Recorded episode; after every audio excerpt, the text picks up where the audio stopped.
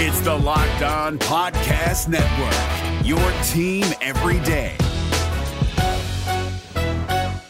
Jackson Gatlin here, host of the Monday edition Locked On NBA podcast. Every Monday, I cover the three biggest stories in the NBA with the local experts from Locked On. It's an awesome recap of the weekend of the NBA and a look at what's ahead. Mark your calendars on Monday to join me for Locked On NBA podcast, available on YouTube and wherever you get your podcasts.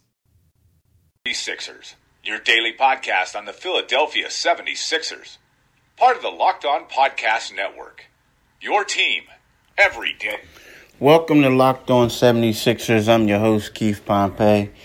Happy Wednesday to you. It's Wednesday, September the 26th.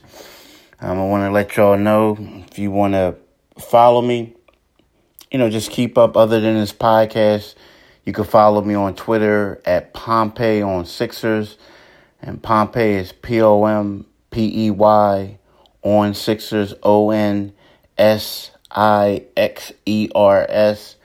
You can also read my uh, my articles and the Philadelphia Inquirer, the Philly uh, Philadelphia Daily News, and you can also uh, get me read me rather on uh, Philly.com. So yesterday, Tuesday was supposed to be the blue white scrimmage. I'm not gonna lie, I was a little disappointed that it was canceled or postponed. Rather, they don't have a date yet, but the first press release said that they were going to try to reschedule it. You know, I was a little disappointed, but I can understand that it was canceled. You know, it was. I'm telling you, it was hot in there. I mean, hot in there, like safari hot in there, like. I mean, I walked in the arena and all of a sudden sweat was just pouring down my face. And I'm like, oh my gosh, do people see this? Oh, I'm so embarrassed. then I looked around and everyone else was the same way. Um, and then, you know, you saw fans on the floor and you're thinking like it's so hot in here that maybe they just want to cool it off for the players. Then you start walking later and you start seeing, you know, you kept slipping a little bit on the baseline. So you knew that it was unsafe, it was unplayable. Now, later on, I will say that it cooled off a little bit, but initially, when I first got there, it was sweltering hot. And, uh, you know, I, I guess they could have delayed it but you never know with all those people that's going to pack in the arena. You don't know if the temperature is going to going to lower a little bit or or if the condensation and all that will go away. So, you know, I and I think it's best. I mean, you don't want Joel Embiid out there. You don't want Ben Simmons. You heck, you don't want the 12th or 15th man out there. And next thing you know, you have an injury for someone slipping on the floor you know, due to condensation. So the Sixers made the right move, right decision. Um, I know some of the fans are a little disappointed because, let's face it, they wanted to see Markelle Fultz shoot. They wanted to see it in person. And um, you have to wait till Friday when they go up against Melbourne United. Um, me, you know, the, the, I want to see Wilson Chandler you know, I want to see him play. I mean, I must admit that when he played against the Sixers, I didn't really pay too much attention to him. I mean, it's not not that's not a knock against him. It was just that I was more focused on the Sixers and more focused on the Denver Nuggets like young young stars. And you know, he was a steady player, but you know, you just didn't focus on him you know, and, and I really would like to see what, what, what he can do. Um, and I'm to pay attention to that, you know, on Friday. Also, Mike Muscala. I, w- I want to see him. You know, I also want to see Jerryd Bayless. I mean, I do. I mean, I want to see what Jerryd Bayless can do. You know, to me is, you know, from what you're hearing is you're hearing that Jerryd Bayless has been very impre- impressive in the preseason practices. Extremely Im- Im- impressive. You know, you know, you can make an argument that, you know, the role that the 76ers had for him just didn't fit. He's no JJ Redick. He'll be the first one to admit that. He doesn't stand in a corner. He doesn't come off screens and shoot threes. This guy is a isolation guy. You spread the floor and you let him go to work. You let him get buckets. You let him create. You know that that's his role. He's a, a combo guard who who's an offensive minded guy, and it just didn't fit the last two years. And I would love to see how he fits in this season, and I would love to see if Brett Brown plays him. I mean, you know, that's the thing.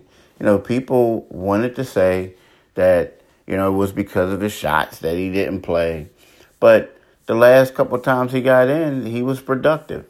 You know, he was. And, you know, so all of a sudden, you know, he wasn't getting any minutes. You had two way guys ahead of him in the rotation. That shouldn't happen. Um, so I really would like to see what he can do this year and see if the Sixers play him, if Brett Brown decides to play him. Again, from what I've been told, he's been if not the. And now I know the first two days I heard he was the most impressive player. Of course, outside of Embiid, Embiid's the guy, but they said that he was the guy who a lot of people were were kind of raving over, talking about Bayless. And uh, you know, I don't know what happened the last two days, but you know, from what I'm being told, he's been solid. So I really would like to see what he can do as well. Um, you know what, y'all? I know this sounds crazy. Well, no, some of you guys probably agree with me, but I can't wait to get this season started.